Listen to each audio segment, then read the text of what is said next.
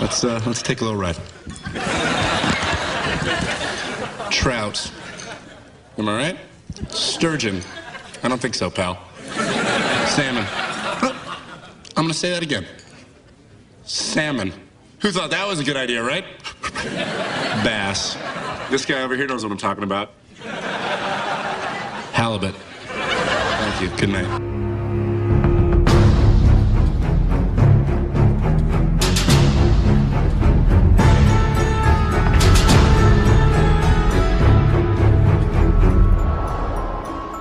Welcome to Welcome to Storybrooke. I'm Max. And I'm Tina. And right now we're sort of between uh, books. Yeah, it's kind of a weird interlude where we're going to wrap up some loose threads from the last plot line and set up the next plot line, but nothing really gets moving yet. Although I am super excited about the plot line we're setting up, so I still am kind of excited about this episode. Going by our tradition, Annihilation is officially over, and this is the beginning of the new book. We don't have a name for it yet, but this is Book 6, Chapter 1, or in the common tongue, Season 4, Episode 12 Heroes and Villains. Or, in other words, this is the author season. Ugh. Although it has a kind of Dark Willow thing where we are dealing with different villains up until the end of the season. Oh my god, it's so the Willow thing because we have the trio. Yeah. Yep. Well done.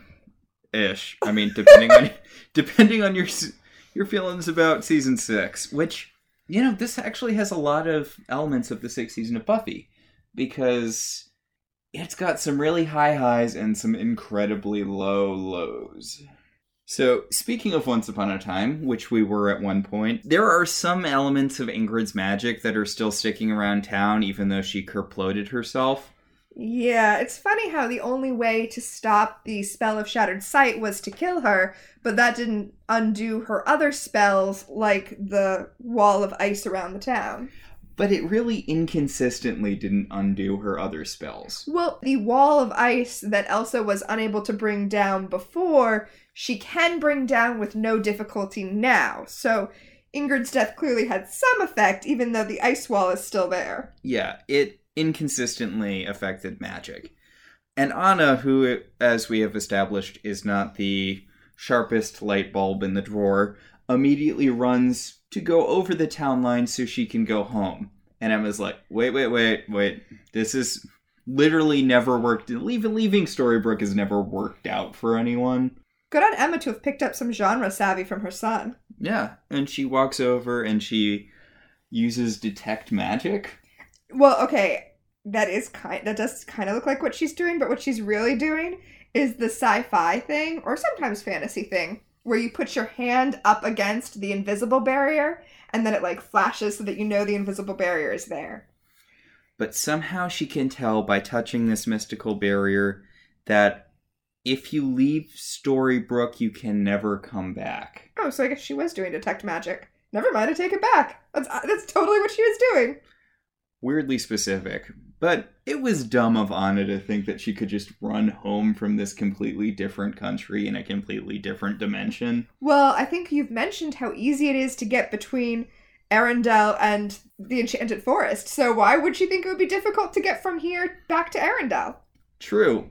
And Elsa's like, calm down, we're not really in a rush to get back to Arendelle. And Anna's like, ooh, about that. Yeah, it turns out Hans and his brothers kind of took over, so we should go stop that. And Elsa's like, God damn it, I was gone for like five minutes. Annoyingly, spoiler alert for the end of this episode, that's going to be solved off screen, and we will never see Hans and his brothers again oh yeah, this show is really pushing Anna and Elsa out the door. They're yeah. like, thanks for the best season we've had since season one, but we're never gonna see your asses ever again. They're like, we're gonna acknowledge that we left some things unwrapped up, and then we're gonna wrap them up in one line of dialogue.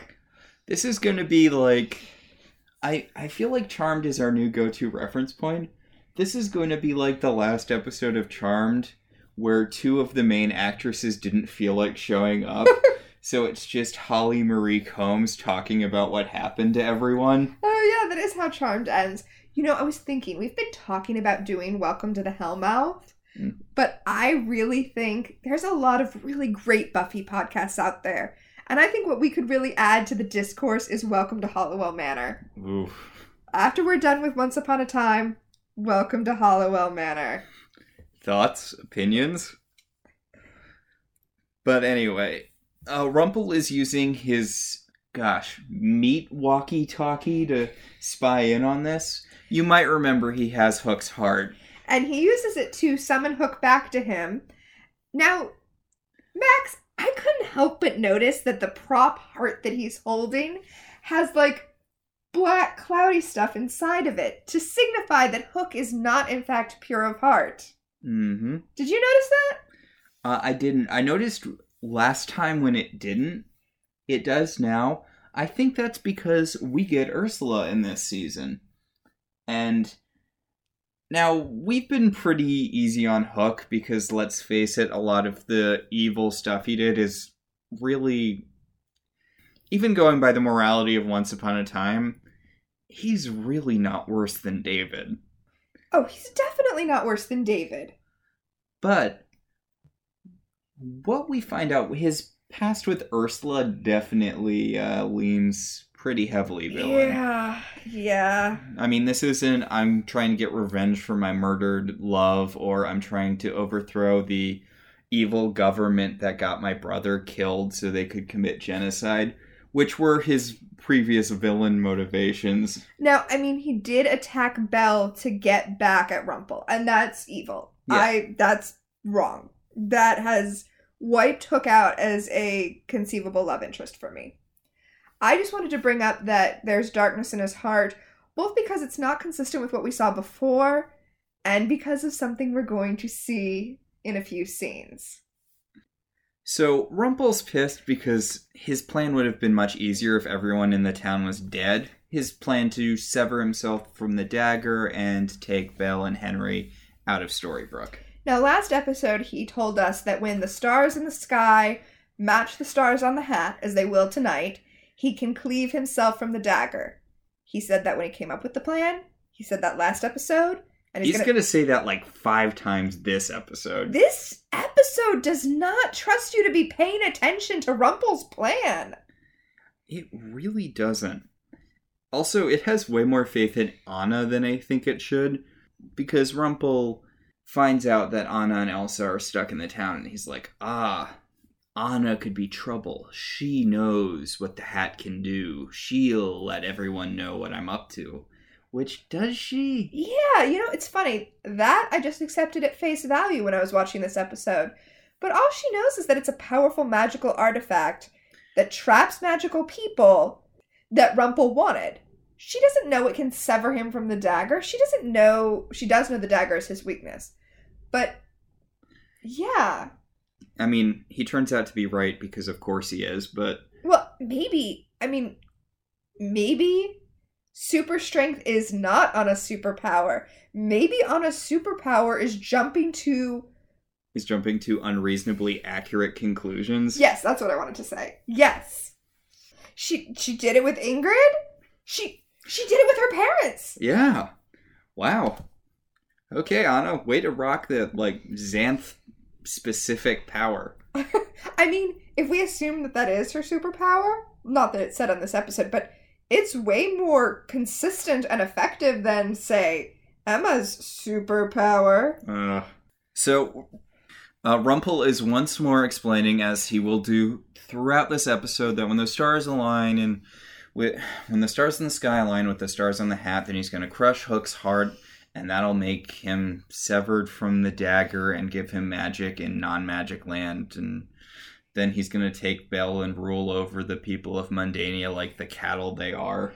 You know, maybe they should have had him explain what he was going to do one last time and just once had him explain how severing himself from the dagger is going to let him go to the world without magic and keep his magic. I think that it's the magic stored in the hat. I Yeah, see. Oh, right, right. I think earlier you're right. They did talk about how he was like collecting a lot of magical energy, but they also I thought that was yeah to sever him from the. Yeah. Oh, oh, I Ah. also have to say because we keep saying sever, that the word he's using is cleave. And I forgot to bring this up the first time they said it, but I love the word cleave because it means both to attach and to separate. That is all. Rumple has excellent cleavage. So back in the flashback, Belle's poking around his house. Yes, and this is a flashback to a time when she was serving him during their Beauty and the Beast plotline. Presumably post the Robin Hood encounter. But it's pre her finding out about his son, I think. Yeah, because their sparks have been flying, but they're not at the romantic level they're going to reach later. She is wearing the This Provincial Town dress. I think this takes place during Belle's Enchanted Christmas. Oh, God.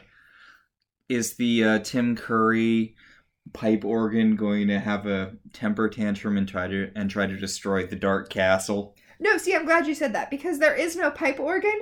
Because this is a moment where she's looking through his curio cabinet where I would expect to see some cool Easter eggs, and there's nothing that I can see. It really just looks like they went through the prop department and pulled out the most mystical things they can find. There's like a Spartan helmet, and there's a Greek vase. There's a sword. There's a there's a Chinese dragon statue, which maybe is supposed to be a Mulan reference, but honestly, I really just think it's whatever was in the prop room. Yeah. So It's disappointing, t- to be honest. So Rumple has been at Camelot, which is setting up next season's plot. Yep. Although I don't really know if they were setting it up or if they were, or if you know he's just talking about Camelot because why not? Yeah. So Rumple's all like, "Hey, you haven't like done any cleaning while I was gone, and if you remember, that's the whole reason I have you here, other than for weird sex stuff, I guess." Okay, there's Although definitely no weird sex stuff. Yes, it's what's funny is she's a princess. She probably doesn't know a lot about cleaning. As we can tell by the fact that there's apparently dust everywhere. Although it's a really big castle, and she's working by herself. They don't bring up that she's a princess, incidentally, in this episode at all. Mm. I think that they wanted to not make it too complicated. If you hadn't seen the original Beauty and the Beast episode of Once Upon a Time. Yeah. Uh, speaking of that original episode, though, Belle does hop up on the table and sit down to talk to him, which you will recall, you listeners will recall, I mentioned in the last Beauty and the Beast episode. I mentioned that when a woman sits on a thing that is not traditionally meant for sitting, it is flirtation. I mean, she's down to clown, so to speak. I mean, not always, obviously. Women are not a monolith, and also, like, Sometimes there just aren't chairs. and all, yeah, and also use your words and all that. I'm just saying, body language wise, Belle's down to clown. yeah. So she's like, I tell you everything about me and you never share anything about yourself. Why don't you open up? And he's like, Why don't you clean my goddamn house? You know what's funny? You know what she's doing here? She's doing Rachel Green's move. Oh, yeah, when she goes on the date with Joey and she's like, her whole move is getting dudes to open up. Yeah. She gets she gets dudes to talk about their past and their parents and feel vulnerable and that's how like that's her move. Yeah. And he's like, Yeah, I'm not going to do that. Why don't you clean this gauntlet that, you know, Gwendolyn Post came to Sunnydale to look for? It is that. It's totally that. Also, here, please take this MacGuffin that will point you towards someone's biggest weakness, the thing they love the most. You know what? I'm kind of surprised it isn't. What? Jack Sparrow's compass. That is what that was supposed to be, isn't it? And that had already happened at this point, right? Yeah, I mean, yeah, Pirates of the Caribbean came out in like what, 2001? Right, Hook is definitely modeled after Jack Sparrow. Yeah, that 100% should have been the compass that points towards the thing you love the most. But nope, it's apparently something from uh It's a gauntlet from. It's a gauntlet. from Camelot. That's weird, right? Back in our time, Rumple wakes up Belle and she's like, "Oh, is everyone dead?" He's like, "Nope." She's like, "Oh, did I sleep through everything?" And he's Yup. and he's like, "Hey, I'm gonna take you out of here on a honeymoon to a magical place called New York." And she really doesn't have the follow-up question she should have here. Uh, but also, listen, listen, Rumple. She's from an actual magical world, so maybe be a little more specific with your language. Mm.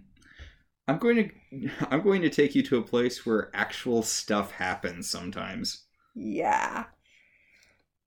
And and this is a callback to the previous scene where she was telling Rumple how she had never traveled, which again, she was a princess. And not one of those locked in the castle never leaving princesses like they have in Arendelle, like a princess who goes out and does diplomacy. So what the hell? Anyway. So, in Regina's tomb, uh, she's about to reheart Marian. Yeah, and she's holding Marian's heart, which is pure. Yep, no black on that. Not a speck of evil on that heart. This is definitely the heart of a hero and not a villain, to call back to the episode title. And she just shoves that sucker back in. Well, as they bring up later in this episode, it's like ripping off a band aid. You just have to shove hard so that it doesn't, you know. Otherwise, it's just like a lingering pain. And Marian's like, hey, I'm not dead. Neat. And this leads me to believe that the later retcon, everything Marian does in this episode leads me to believe that the later retcon was super not intended at all. Yeah, she wakes up. She's not disoriented at all. She immediately knows that she is Marian and she's in love with Robin and happy to be alive. Also, unrelated to that, Regina looks so good in this episode. She does. She's got this like royal blue blazer and yeah, she's just bringing it right now. Also, her hair and makeup are just perfect. I was I was doodling pictures of her in my notebook and writing in scrolls around it, fairest of them all. So we cut from her rehearting Marian and Marian embracing Robin to Regina sitting in this really well composed shot where she's sitting at the end of the counter. We're positioned at the other end of the counter and she's just sort of in the corner. I don't know. I just I love the way this shot is framed. Yeah, it really it really emphasizes her loneliness and her solitude. And also it reminds us that the main bar that our characters drink at is Granny's Diner, which is weird. Yes, Weird. it is. Although I guess if I was Regina and I was designing a town, I would have the diner serve shots. So I think we've discussed how basically everywhere in Storybrooke probably serves alcohol, right? right. I mean, She could be getting smashed at the White Rabbit right now. nope. She went to Granny's. So, Regina is talking about how it's weird because the door opens and Regina says, Please, I'd rather be alone. This is a restaurant. There are other people here. Why would you assume it's about you? I think she sensed that Marian was coming up behind her, which is what happened. I think she felt her presence behind her. And it's Marian. And Marian is being super fucking cool right now. Yeah, Marian's like, look, I don't want my husband to stay with me out of obligation. If he's in love with you, he's in love with you, and I'm gonna let him go. Like, it sucks, but I'm gonna deal with it. And you know what? It's fine. Like, I mean, it's not fine, but it is what it is. We're gonna be in a weird co parenting situation. I understand you're no stranger to those. she says, if his heart leads him to me, I'll be happy. But I don't think it's going to, and that's okay too. I also want to point out that she thanks Regina for saving her life. And Twice. twice. Which does make up for the fact that Regina only killed her once. I was gonna say she's a better person than I am because I might have pointed out how we wouldn't have been in this mess at all if she hadn't killed Marian the first time. Okay, so Rumple and Hook are following the stupid marching broom because that had to come back. Yep. Yep. And they're at the Sorcerer's Mansion. Yeah, the mansion at the edge of town that we have established is the Sorcerer's Mansion. It's also the mansion where Rumple took Belle right after they got married, and it's the place where he brought the hat to try to steal Emma's magic. And uh, the walking broom makes that door appear, the door from before. Yeah, the door that the Sorcerer's Apprentice used to bring Ingrid to Boston. Except the walking broom just sort of made it appear in the sorcerer's house because The door to Arendelle was inside you the whole time. Ugh, God. The door out of this plot was inside anyone always. Okay, you know how I hate the Inhumans? I actually didn't know that you hated the Inhumans. Yeah, I hate the Inhumans. Okay, go ahead. The only thing this made me think of is uh, one of the people who went through the Terrigen mists came out the other side as a door that could open to anywhere. What? Yeah. A guy turned into a door? Yeah. Like, could he turn from a humanoid into a door? No, he was a door all the time. Could he move? No, he was a door. What was he a door to? Anywhere. That Anywhere was his that- power. Anywhere that he wanted to be a door to, or anywhere that the people who were carrying him around wanted to be him to be to? Well, he was sentient, so presumably he could control wherever he went to, and he just chose to bring people to wherever they wanted to go. Except when they didn't use him because they had a teleporting dog that's way more useful for that sort of thing. So, not only was this guy stuck as a door, he's a door that nobody wants to use because they'd rather be with the teleporting dog. Could he communicate? I think he could talk. Again, I haven't read a lot of Inhumans because I don't like them very much, but Did he have a face? Did he have a knocker that turned into a face like in Christmas Carol? Now, I think there was like a little. I think he had a face, but it was like as a ball thing on top of the door. How big was he? Like like a rose and a jack or just a rose sized? So, anyway. So, Once Upon a Time owns Marvel at this point. Yeah. So is that door that guy? Could be. Because it goes to Arendelle, but we'll see later it goes other places too. Back in Gold's shop, Belle is just packing up for her trip to the magical city of New York. Do you think she bought any of her own clothes at some point, or has she just been wearing clothes from Rumple Shop? Because she's had some super cute outfits, but she's certainly not wearing one now. She is not. She is no, she's not. Whatever whatever transformation the costume department has been doing on her, like to create a story in the background, there are bad things going on now because the outfit she's wearing now is terrible and it's got like ticky tacky on the collar. I hate it. Yeah, it, it's it's an outfit that seems like it should work, but it doesn't. And her hair is doing this weird. I don't know what her hair is doing. It's weird. She looks like your older aunt. She looks like a governess of a school that is not doing well. Ooh, that's descriptive. Anyway, Henry comes in and Henry calls her grandma, which Henry's just us at this point, right? Where he's making fun of the weird familial connections in this show. Yeah.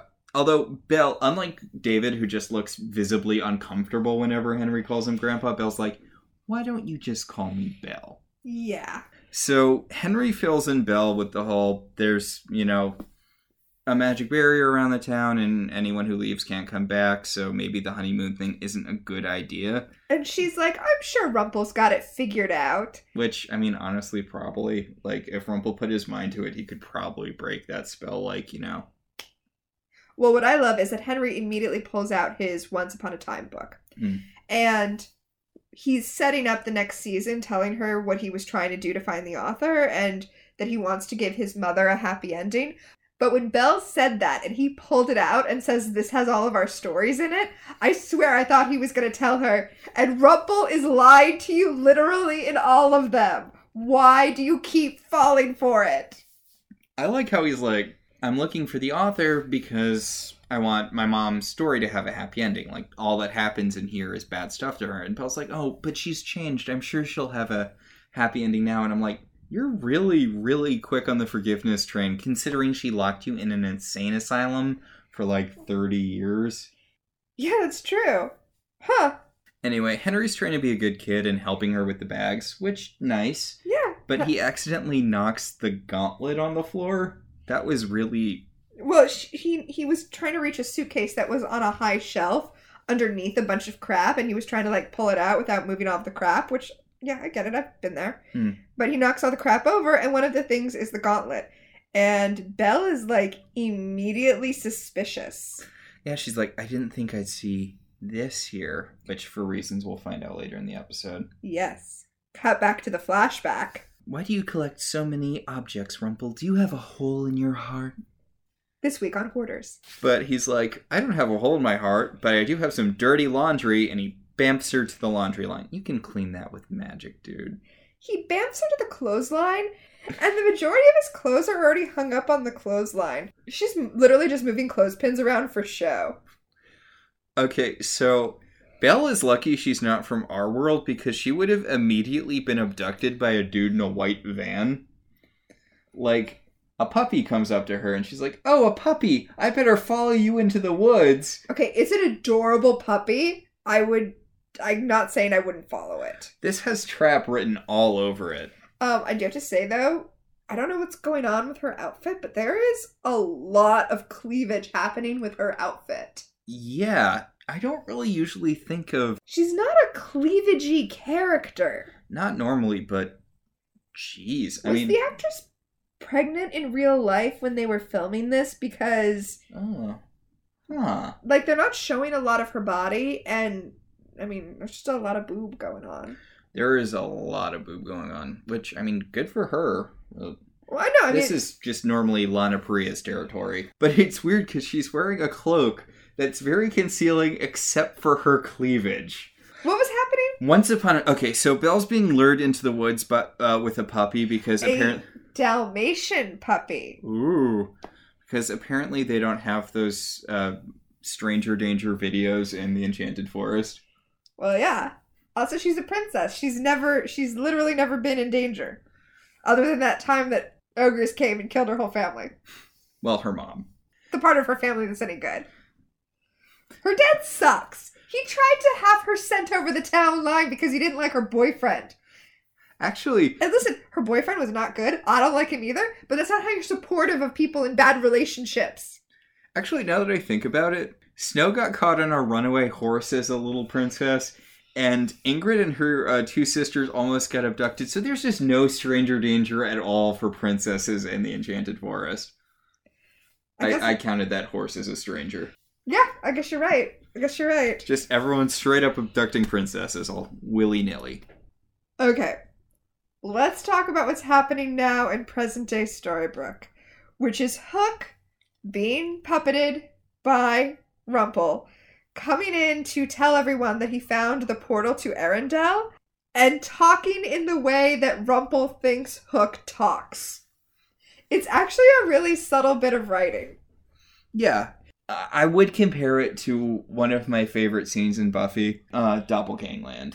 Oh right, when regular Willow is try- is impersonating Vampire Willow. And Vampire Willow has to impersonate regular Willow. Yes. So anyway, uh, Hook comes in and he's like, uh, Rumpel found a, uh, I'm sorry, Mr. Gold found a magic door back to Arendelle in this house in, uh, the, you know, the house that he took you to that one time he was going to suck out your powers.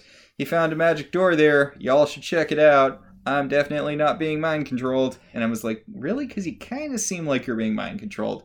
And he does the like get out thing where he like grips her wrist Yeah. and tries to like get a message to her, but anyway, doesn't work. So Rumpel, back in the flashback, Rumpel goes to check on his laundry, and Belle has been slacking on the job. Yep, his laundry is still I don't know, it's still hanging on the clotheslines. But Belle is gone. So a bird drops something at him, not poop, but a message. It's a little hologram. Inside of a sand dollar, which we saw before in the episode where he sent the sand dollar with Ariel to deliver a message to Belle. And there it made sense because Ariel's a mermaid, but now he's in the middle of the woods and a crow is dropping a sand dollar on him, and I think this show has completely lost the thread of what it was doing. Help me, Obi Wan Kenobi. You're my only hope. Literally, this scene. Yes. A little hologram of Belle pops out, and she's like, "Help me, Rumpel. I've been abducted, and they want that gauntlet from Camelot, and That conveniently you were telling me all about. Yep. And if you don't bring it to this one place, they're gonna, I don't know, kill me or whatever. And Rumpel's like, oh, God damn it. I can't leave her alone for 10 fucking seconds. And he yells at the bird. He's like, I know where you came from. Tell your master I know who she is, and she's just crossed a line. It's Maleficent. Well, and it makes sense that it's Maleficent because Maleficent does, in fact, have crows. But it's weird because in this show, usually when we hear a crow caw, it's indicating that Regina is somewhere doing something evil. Yes, seriously. So, back in Storybrooke, Maid Marian is playing with the cutest child ever. Yes, thank God Roland survived the spell of Shattered Sight. Did you think he beat up Will Scarlet before Will Scarlet went to.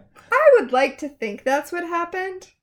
Because Will was supposed to be looking after him, which is stupid because that's not how the Curse of Shattered Sight worked, but apparently he abandoned him to go fight Hook. Sure, why not? Anyway, so Maid Marian's playing with uh, Roland, and Regina's talking about her relationship with Robin on a bench a little ways away. And Robin's like, I choo choo choose you. And Regina's like, Don't you think your son is gonna think that I'm a dirty whore if you leave your wife for me? And he's like, nah, kids are stupid. Kids bounce back, it's fine. They're flexible. And he holds out the picture of the two of them making out, and he's like, hey, want to make fiction become reality? Yep. But then Marian, She has to ru- go and ruin it all by doing something stupid like dropping dead. Yeah, apparently here's another example of some of Ingrid's spells lingering. Like she was better, but now she's got the frozen heart again. I don't know. Yeah. Also, this time it's definitely reached her heart. I don't know how they know that, but it's definitely reached her heart and she's doomed. I like how Regina seems more frustrated than anything else by this. She's like, oh, well, I guess it's reached her heart. The only way to save her is to bring her to the world without magic, and then she'll be fine. They're having this discussion, like, a few feet away from uh, Marian's slowly cooling body, while Roland is just sitting there poking her. Well, okay, to be fair to Regina, like, they need to figure out what to do right now because she is about to die. She's got to go over the town line. I think it's a little weird that they're just letting Roland poke his. Anyway, it's fine. He grew up with the merry men in the middle of the forest. He's seen worse. Anyway, they realize that the only way to save Marian is to send her over the town line, but Because Also- in a world without magic, the spell that's killing her won't exist, although presumably she'd have other issues from, you know, the amount of ice that's lodged in her. Uh, well, rest- uh, it's magic ice. It'll just disappear. In fact, any spells on her should just disappear. Be they curses or charms or glamours, they should all just disappear when she goes into a world without magic. This fucking plotline. I just I can't even with this fucking plotline. But basically, yeah, she's got to go over the town line. She can't go alone. So Regina has lost Robin just when she had him. So they all go out to the town line, and Rumple shows up to have a heart to heart with Regina. Sure heart to heart, So, cold black heart to cold black heart with Regina. and he tells her that she's that he's about to leave town too, And she tells him that the theme of this season is that villains don't get happy endings. but somehow he managed to get one. And he's like, Yeah, that's because I fucking go for it. If you just let her die, you would be having your happy ending right now, too. And she's like, "You don't really sound very reformed." And he's like, "I didn't reform. I evolved. You just He's reached his final form. I I kind of I really like this scene because it sort of speaks to a deeper relationship that's developed between Regina and Rumple, Mm-hmm. where she talks about how she honestly never really believed in Henry's mission. Like he points out he knew what Henry was up to the whole time. And he's like, it was weird that you put him up to that. And she's like, I, I didn't really believe in this. It was it was for Henry's benefit. I don't think that I can have this happy ending. And he's like, You can. And I want you to. You just have to be more ruthless. He's being a mentor to her again, the way he always has been. Except this time it's more genuine. Yeah. This time he and she she talks about it. she's like, I can't believe that you, this is something you want from me. And he's all, I do. Like it might be hard for you to believe, but like I actually want you to find this. I want you to find this happiness and you're not going to do that by acting good. Acting good doesn't get you happiness. No, what gets you happiness is taking what you want, being in charge, and then declaring after the fact that you were good because if you weren't good, why would you be in charge now?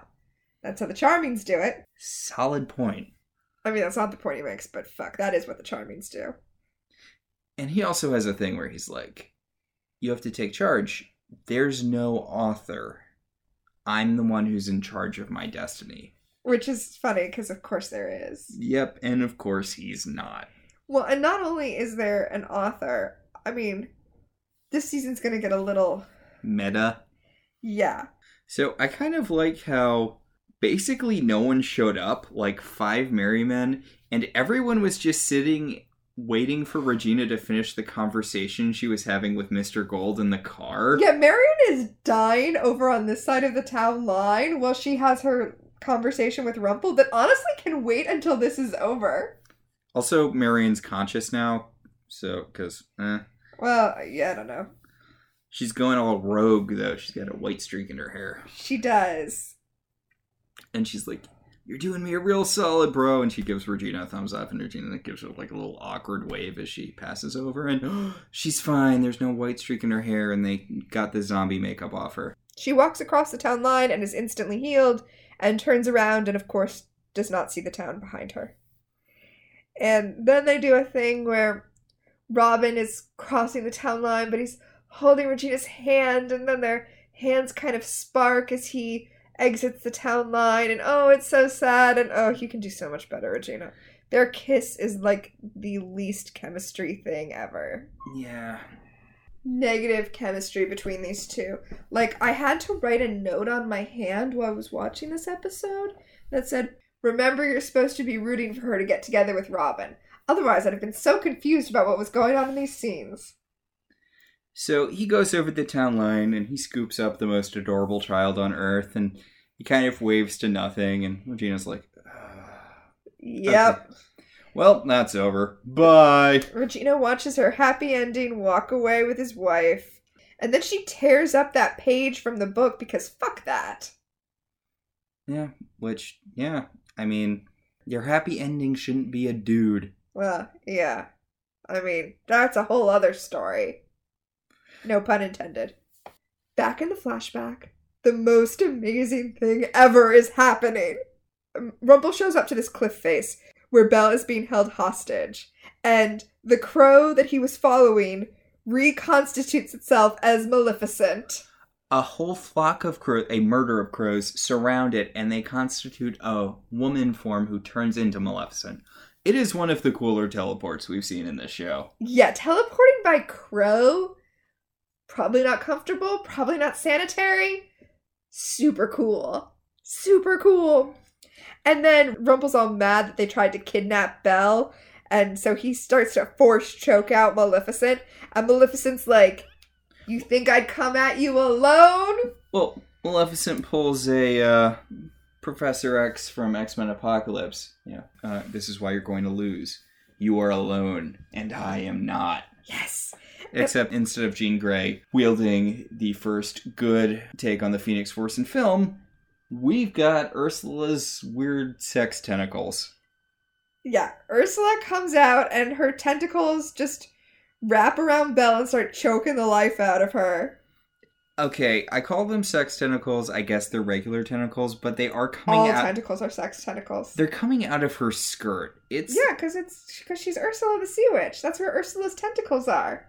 Then she should have like a tentacle dress or something. It's just weird to have her like she has a skirt that has two open that has openings for her tentacles to come out. It's weird. It's looking. weird that she's only got two. That's weird. Hmm.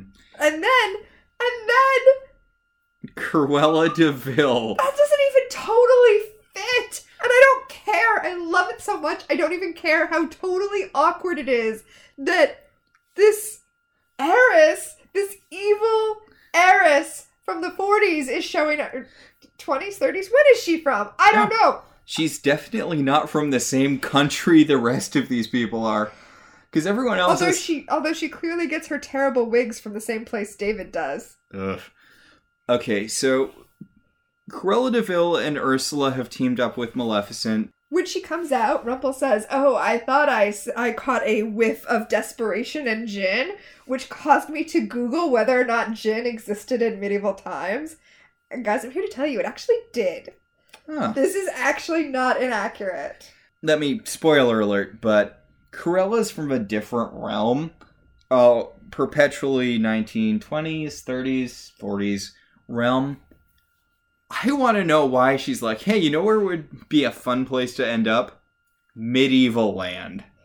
it doesn't make any sense, and I mm. love it so much. You know, Cruella de Vil is probably the greatest pure villain that we get on this show. Oh yeah. Okay. So the thing is, she is literally the opposite of what Once Upon a Time usually does. Once Upon a Time usually has an really interesting, creative concept. You know, it's got great the great bones of a story, but then it flops in its execution. Cruella de Vil is the complete opposite. Like, the concept behind this character within Once Upon a Time's lore is terrible. Conceptually, this is the worst thing. But somehow, somehow the execution on her is pitch fucking perfect. I'm so glad we get Cruella this season. She is like one of the best things the show ever does. She says to Rumple, Should I get you a step stool so that you can look me in the eyes when you threaten me? God, I love her so much. And he's like, I don't need to threaten you. I'm incredibly powerful, and they've already murdered Maleficent twice on this show. It is a little weird. Oh, and we're on our third Ursula now. We are on our third Ursula if you count Regina pretending to be Ursula, Ursula, the actual sea goddess, showing up to yell at Regina for pretending to be Ursula, and this Ursula, who is actually a mermaid who was named for the sea goddess Ursula, but is also the Ursula from the Little Mermaid story. Hmm.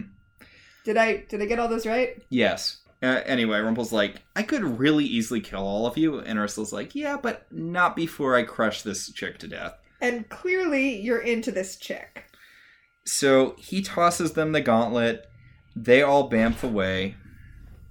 And you can tell that for Belle, this is a really important moment because the gauntlet, not as much as the dagger, but you know, close, represents power.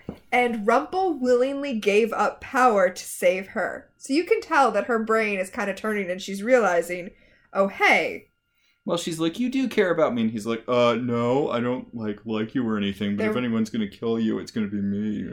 And she's all like, Huh. I think there might be something there that wasn't there before. Ugh. That's her song, right? Yeah. Anyway, in the present, Rumple is explaining once again that the stars are about to match the stars in the hat. And once the stars on the once the stars in the sky match the stars on the hat, as soon as he crushes Hook's heart, then that'll sever his bond from the uh, the dagger. dagger, and then somehow that will allow him to leave the town without losing his magic. Anyway, in the sorcerer's castle, they find the door, and it's got Arendelle glyphs on it, Arendelle crocuses. So they're like, okay, well, that must be it then. yeah, crocuses, Arendelle crocuses. And Emma's like, maybe I should open it. And Elsa's like, no, it's time for me to have my Wizard of Oz goodbyes. Emma, I'll miss you most of all. Fuck the rest of you. Seriously, though, Anna's like, Emma, thank you so much for taking care of my sister. You, Emma, are the best person that I've met, and I'm so glad to know you, and I'm so grateful to you. And Mary Margaret's like, no problem. It's what I do. It's And- our pleasure. And I really think that's the only thing Mary Margaret says in this entire episode. Oh, the only thing Mary Margaret does all episode is like jump in and scoop up the thanks that are intended for Emma. It made me laugh. So Anna's like, I can't wait to get back and kick Hans's ass. And Kristoff is like, and get married to me. And she's like, yeah, sure.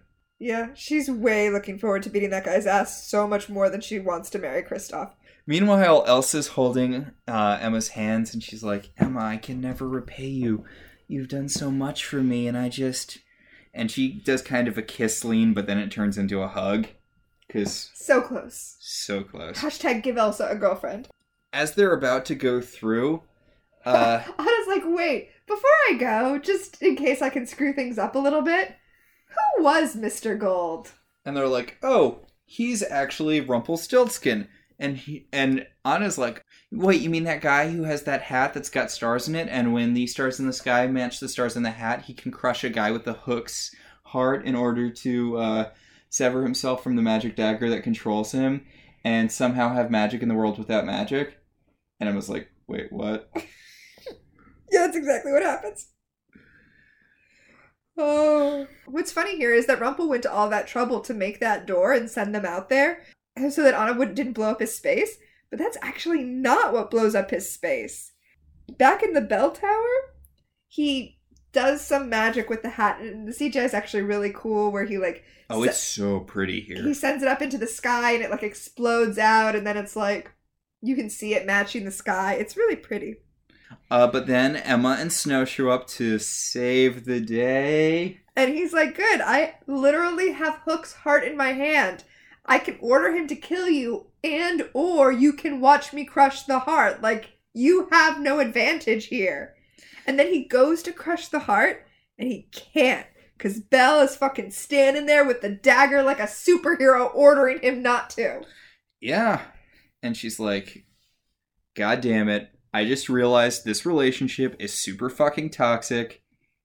Drop the goddamn heart. And Hook reaches out and catches the heart when he drops it, but I really expected it to fall and shatter. I don't know why. I know that's not what happens. You know, he's in like the rest of the show. I know, and he's in. The, yeah, I know it does. I know that's not how it goes, but just the way he dropped it, I was like, oh, that heart's gone. I, I don't think hearts would shatter so much as Yeah, they're not iPhones. uh, Rumple is under Belle's control, and the cool CGI effect gets sucked back into the hat. And Belle's like, okay, now you're gonna take over. You're gonna take me and you to the town line because we need to have a serious talk. Yeah, and she is looking super dark right now. All of this Belle is turning into Lacey, and the background stuff that we've been seeing is definitely paying off. She is steely and determined right now. And it's great. He's like, put down the dagger and let me explain. She's like, no, I'm going to talk. You've been manipulating me. You've been doing some incredibly fucked up stuff. And, you know, I've been suffering under this delusion that under all of this, somewhere there's a good person and there's not. That's what we kept telling her. There's no good guy there that you're going to bring out. When she found the gauntlet, she realized that their origin story in her head included him giving up this tiny piece of power for her. But if he still had it, that's not what really happened. So she used the gauntlet to take her to the thing Rumple loved the most, and it was not her. It was the dagger. Which, The real dagger. which good. It's about time his playing switcheroo with the dagger came back to bite him in the ass. I know that was completely unnecessary. So she uses the dagger and orders him to cross the town line, even though that means that he will lose his magic and never be able to come back. Eh. Well, I yeah, whatever. Anyway, I just feel like this would have been the perfect ending to the Belle Rumple relationship. yeah. Belle realizes that she's not going to save him. She finds her inner Lacey. and you know it's good and she sort of confronts like there's this weird reflection of her thing there's this weird there's a reflection of the thing maid marian said earlier in the episode where she was like i want robin to choose me. I don't want him to settle for me. And belle has sort of a reflection of that where she's like i wanted you to choose me. Well, she also says that she lost herself trying to save him. Like she cu- she was cutting away pieces of herself trying to find the good man that he was and that never works. Like all of this emotional labor she was doing and all he was doing was sucking her dry. I feel like that's such an important lesson for so many toxic relationships that you see in real life. And it's definitely what was happening with Belle. And everything that happens with the two of them after this is a betrayal of this ending. It's like season nine of Scrubs. yeah i don't think they just bulldoze hospitals to create medical schools Let me ask you a question. Have you been to medical school? You got me there. Okay, so back in Arendelle, Everything has wrapped up off screen.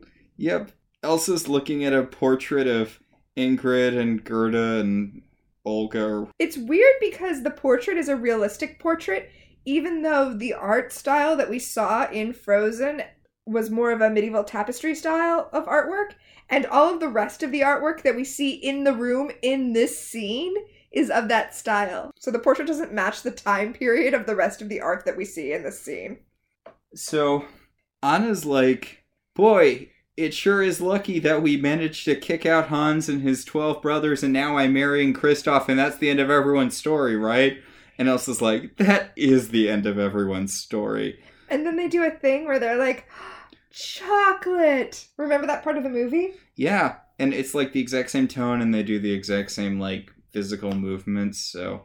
Honestly, I don't want to talk about this at the end because we're not on that chapter anymore, but Well, we I think we should just to finish it out. okay, okay. So uh, the two of them hold hands as they go to get married. I mean, as they go to watch Anna get married Well, Elsa's going to give her away. because their parents are like super corpselicious. Yes. Also, it was nice because they zoomed in on their hands to emphasize the fact that Elsa is not wearing gloves anymore because she has her powers under control now. Of course, Anna is wearing gloves. That's because she's getting married and she has to cover up her hands, which are all bruised from beating the shit out of Hans. Boy, that would have been fun to see, right? Yeah. Honestly, you know, sometimes we say weird stuff when we're recording. That's what's established in the dialogue. She's wearing gloves because her hands are beat up from beating up Hans. So Emma shoves uh, Hook's heart back into his chest, and then they make out a little bit. And then she goes to see her actual uh, love interest. Who's sitting at her spot at the bar at Granny's again. When Emma comes up, she's like, "I'm not really looking for a hope speech." And And she's Emma- like, Were you looking for whiskey? Yeah, Emma's like, You're thinking of my mother. I'm here to get drunk with you. Yep. And then she's all like, You did the right thing. And, and Regina's all, I, I said I didn't want a hope speech. And Emma's like, That wasn't a hope speech. That was a compliment. Regina doesn't even know what a compliment is because everyone's always so mean to her. Just because she was an evil witch queen who tried to kill everyone. I did kill a lot of people. Most of them didn't have names, whatever. So they're about to get drunk together when Henry comes up and he's like, Mom, Mom, I've got something to show you. And I'm like, Maybe you should give one of them a different nickname. No, it's adorable. It's adorable that he comes up and calls them both mom. Mom! Mom! So apparently he's been messing around the Sorcerer's Mansion. Yeah, he found a secret passageway which opens by pulling on a sconce. Do you And- think he was just pulling on all of the sconces? Yes, yes, I do. And you know why? Because he's a gamer. Oh, yeah. Henry is a gamer, so when he found a magical house, he just went through and he like checked every bookcase and pulled every sconce until he found the secret passageway. It totally tracks. And the secret passageway has a collection of books, like Henry's book, but they're blank. Yes. These are the books that the writer writes in. These are the books the author authorizes. Yes. So, this is a big step, but it also doesn't really uh, change anything. Yeah, I mean, they're like, so this is the author's house. That means what? Because you haven't seen anybody in this house. I do like how they fill Emma in on the plan. They're like, "Oh, we we're gonna find the person who wrote the book, and we're gonna kick the crap out of him until he, you know, gives Regina a happy ending." And she's like, "Cool, I'm all in for that." Yeah, Emma absolutely wants to give Regina a happy ending. She even likes the name. She's like, "Oh, Operation Mongoose. I get. I see what you did there. Yeah, cool." Yep, she's on board. I'm I'm so glad that Hook and Robin are out of the way now, so it can just be the three of them, a happy family. Yeah. And then it it ends on Emma and Regina sort of gazing into each other's eyes and they start to move slowly closer and then god damn it there's another scene. Ugh. I mean, yes, but this next scene's pretty cool too. Six weeks later. In New York. Yeah.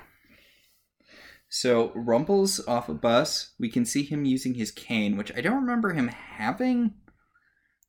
Gosh, also did he have money? I guess he probably had a bank account, but No, I think he had to. It's been six weeks. I think he had to start from scratch, and he figured it out because he's Rumpelstiltskin. It's what he does.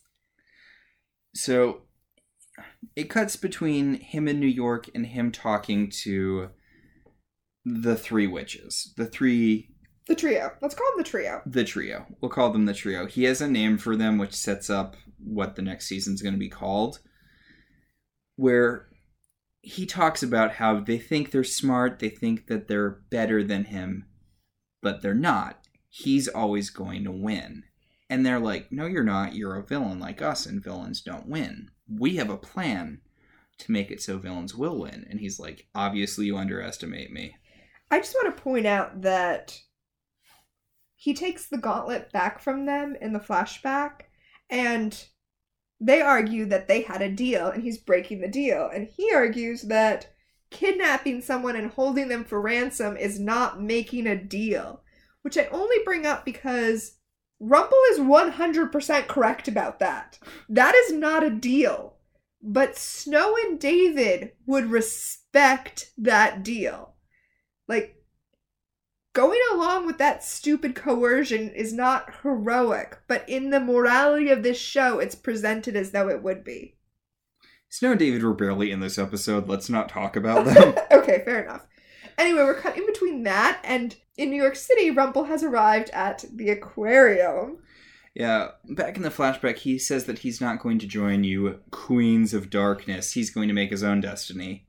But in New York, at the aquarium, he encounters someone we know. Yes, Ursula is there feeding the fish. And she's like, if you're still hungry, you should just eat each other. And he's like, I heard cannibalism is frowned upon in the aquatic world. Is it? And she's like, do you not know how fish work? I mean, but basically the point of this is that Rumple's like, okay, I'm going to join your coven. We're going to pick up the other two. That's going to be the triumphant for next, uh, for the next story arc. Yes, the Queens of Darkness. Although, yeah, I like the trio. We Yeah. should stick with calling them the trio. All right. So we don't have segments yet. We're going to think on that real hard. Yeah, so by the time we have our first real episode of this season, which will be chapter two, we will also have our segments. But for now, we should wrap up the segments from uh, the last story arc. Oh, really? Do you want to talk about things that are stolen directly from Frozen? Yep, and that's gonna be them going, mmm, chocolate. I feel like you wanted me to do that with you, but it's so embarrassing to watch them do it. Oh my god. It's embarrassing when they're cartoons. It's even worse when it's live action. It's cringingly embarrassing. Yeah, uh, although it is like shot for shot that scene. They do the like the framing is the same, the expressions are the same. I mean, I can admire that it's well done. Well, well done. Uh, If the goal is to recreate it exactly, yes, it's well done. they succeeded in their intended goal. Let's talk about clothes. Okay, what was up with Belle this episode? Ooh, not a good look for Belle. Yeah, I'm I'm sticking with my uh, matron of a boarding school that is not doing well. Yeah. like I'm gonna stick I'm gonna stick with your not cool aunt. Oh, you know what? Melissa McCarthy at the beginning of the movie. ooh, oh, that's good. That's good. I am so excited that Cruella de Vil is here. Her and her terrible, terrible wig. Okay, I mean we don't do worst hair anymore, but if we did, it would be Cruella. The wig is terrible. I mean, we talked about Elsa's Party City costume last season. Literally, this is like a Party City Wig. Yeah, I was trying to think what the wig would be called at Party City. Like, Unfriendly dog lady. yeah, dog hater. Like, it's it's terrible. Anyway, it doesn't matter though because she's wearing a sparkly black dress and that white fur coat and the cigarette holder. You know, I don't care about anything else. She's got a real flapper aesthetic. She does. It's funny how last season we kind of got annoyed with Elsa for her outfit being exactly what she wore in the movie. And now Cruella de Vil shows up wearing exactly what she wore in the movie, and I'm here for it. And also, like Elsa, it's completely out of place in the place where she is. It's like, I don't even care. I'm so in love with it. Also, as long as we're talking about it, Ursula was wearing a really great headpiece. It was like the Scarlet Witch's headpiece, except green and not stupid. Okay, see, I have a hard time calling Wanda's headpiece stupid because she used to have the uh, wimple, and that was just so much worse. You can't get worse than a wimple. Comics have done a real number on you as far as changing your expectations. The headpiece at least seems like something that's vaguely plausible, especially considering she uses magic. Okay. But uh, yeah, no, Ursula's outfit was really good. And who's the actress who plays Ursula? Because she's uh, She she's from she's Sheila from Better Off Ted, right? that is correct. She is Sheila from Better Off Ted. Um, I looked up her name earlier today, and now I don't remember what it is. So I'm gonna look it up again. It's it's kind of funny. She's playing a real like Ursula is a really different character than Sheila from Better Off Dead. I know. Anyway, her name is uh, Merrin Dungey. I think that does it for us for this week. Yeah, I think I think we might have talked this to death. We're we're we're hitting the ridiculous mark. We've gone an hour over how long the show is. Less once this has been edited, but I know. You know, we actually this isn't bad for us. This show is listener supported. If you would like to help support this show, you can do that on our Patreon page. You can find that page at our website, ilovetelevisionzines.com, where you can also find past episodes. We would like to thank our $5 and above patrons Beryl, Patricia, Cassidy, Alec, Alex, Alicia, and Ryan. If you'd like to support the show in other ways, please help us out by rating and reviewing us on iTunes. It helps other people find the show. If you want to talk about this episode, you can head over to our Facebook page, facebook.com slash I love television zines. If you have a question or comment, send us an email at I Love Television ilovetelevisionzines at gmail.com or tweet at us at ilovetvzines. Uh, So until next time, I'm Max. and I'm Tina, and this has been Welcome to Storybrooke, Book 6. Sheila